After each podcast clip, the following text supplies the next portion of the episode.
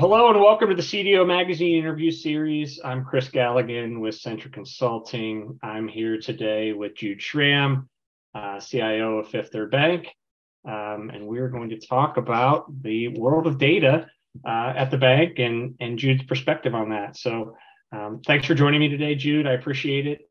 Um, you know, as, as certainly um, data's become a very hot topic and central to uh, many of, of, our customers um, you know visions and strategies. So um, would love to hear from your perspective how you've used data at fifth third to transform the company.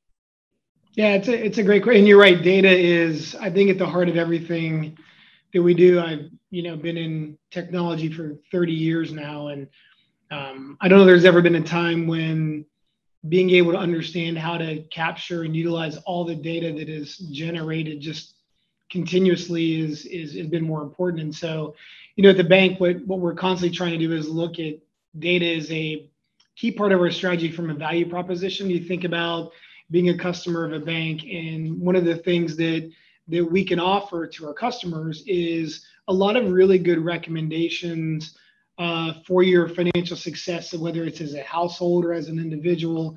And because we have a lot of access to that, we know what people buy, we know where they shop, we know the types of things that you do, whether you're uh, thinking about your everyday lives uh, or whether you're thinking about liquidity or you're thinking about loans for big purchases or medium purchases.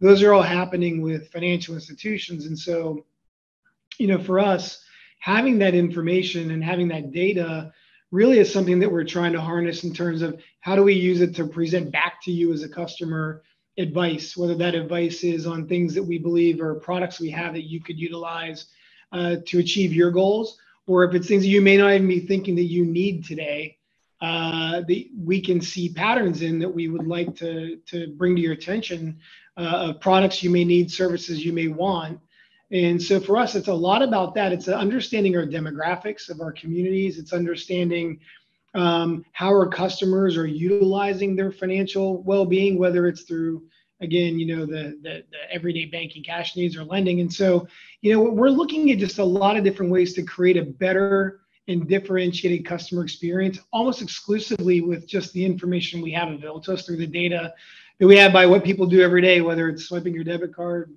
buying a loan, whatever it is. Fair. And have you have you been able to use that data to kind of um, you know you spoke about it in the context of your customers, but as you think about you know everything about what your customers are buying and what they're doing, have you been able to monetize that in a way with with partners, you know, retail partners and things like that that want to understand your customers' habits, buying patterns, those sorts of things? Yeah, it's a great question. Um, and, and honestly, the answer is no. It, being a bank and being a regulated industry, we, we can't really do that. Um, we can't sell somebody's data. We can't give the data away. We we obviously have a lot of partners that have access to to the data as well, just by nature of the relationship uh, that they have with with our customers too. So um, we can't monetize the data. What what we what we try to think about in, in terms of that data is really given our what I I term like customer agility, and I'll give you an example. And so um, we've been able to utilize uh, our data sciences team, and we're starting to use some elements of experimenting with artificial intelligence to, to think about what is the next thing that we think Chris is going to probably need in terms of uh, the next product from us, right? Something that we, we noticed that you're going to Home Depot every weekend and you're buying stuff from there. Maybe you're in a position where a home equity line of credit would be a good thing for you to have, and you don't have one.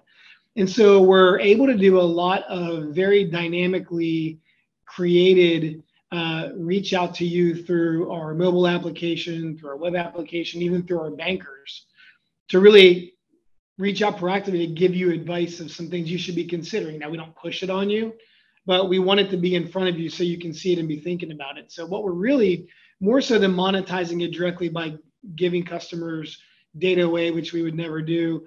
We're thinking about how do we utilize this data to, to create more awareness and more visibility into the products and services that we offer to you directly um, that you may not know about. And then we try to align that with what we think your needs are. So we're not just spamming you with just, hey, let's let's send Chris a mortgage uh, you know product offering when you don't even own a home like that we, we are trying to avoid those scenarios obviously sure. Um, and but we couldn't in the past. And, and, and to, to be honest, like for, for the majority of banking marketing for years, it was very generic. We just sent a mortgage uh, advertisement out to every single one of our millions of customers. But now we don't do that anymore, right? We are able to know what you have what you use and what you you do so we can be a little more targeted and the goal of that is to a avoid spamming you with stuff you don't need because that's a hassle but b to be a little bit more directly partnering with you with what we think you might need that we we believe is is due to the information we know about you and not just some randomly generated ad.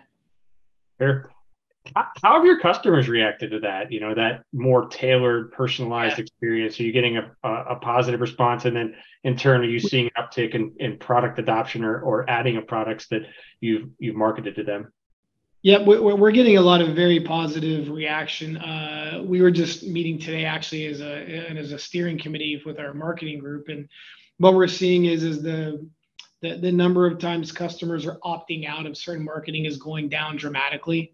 Uh, so that's a very positive sign that customers are receiving it.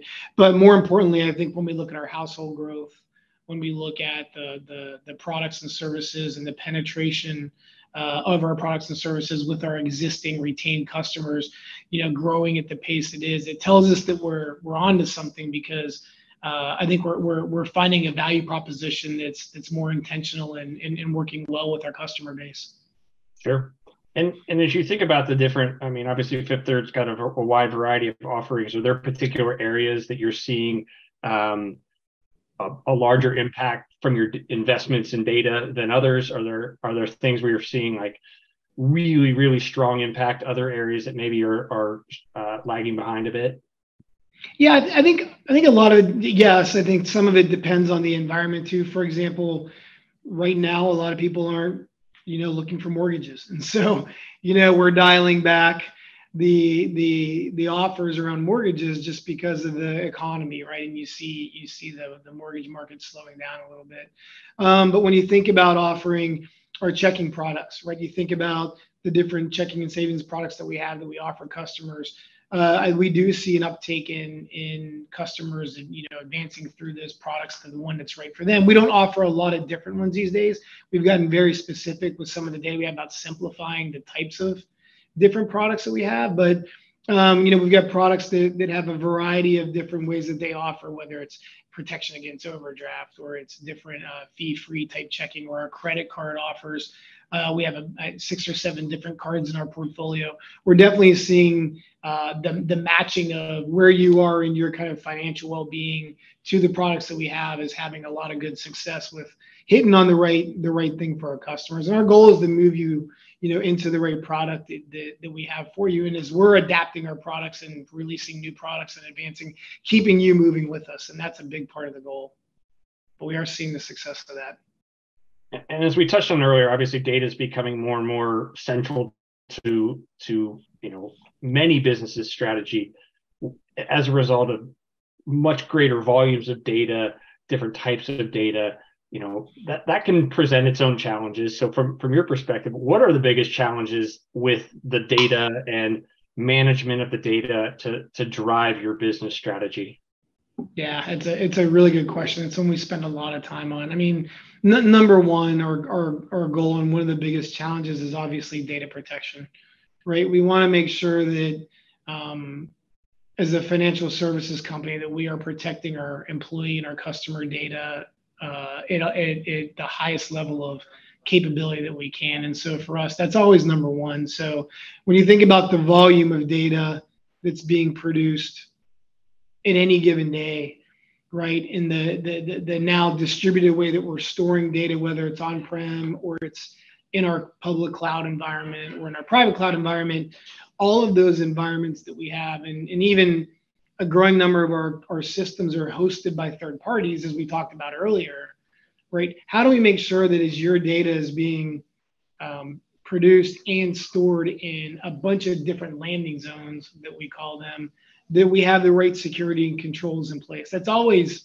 the top of mind for us. So like that's that's a big challenge is to, to get that right and to keep it right because the pace of change around the products available in the industry and what you want to be utilizing to help you with the rapid storage and growth of data, and then thinking about the insights you can get from the, you know, advancing technologies in in analytics and artificial intelligence and all those capabilities.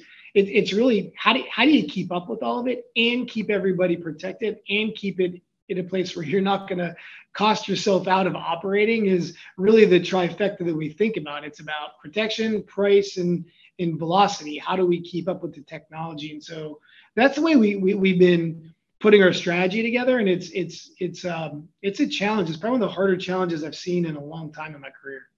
Well, certainly exciting times. I know you guys are. Uh, you know, in a wonderful spot and growing uh, consistently. And it's been uh, it's been a pleasure talking with you. So thank you, Jude Schramm, uh, for joining me. Uh, you can visit cdomagazine.tech for additional interviews. Um, and thanks again. Appreciate it. Great. Thanks, Chris. Appreciate your time.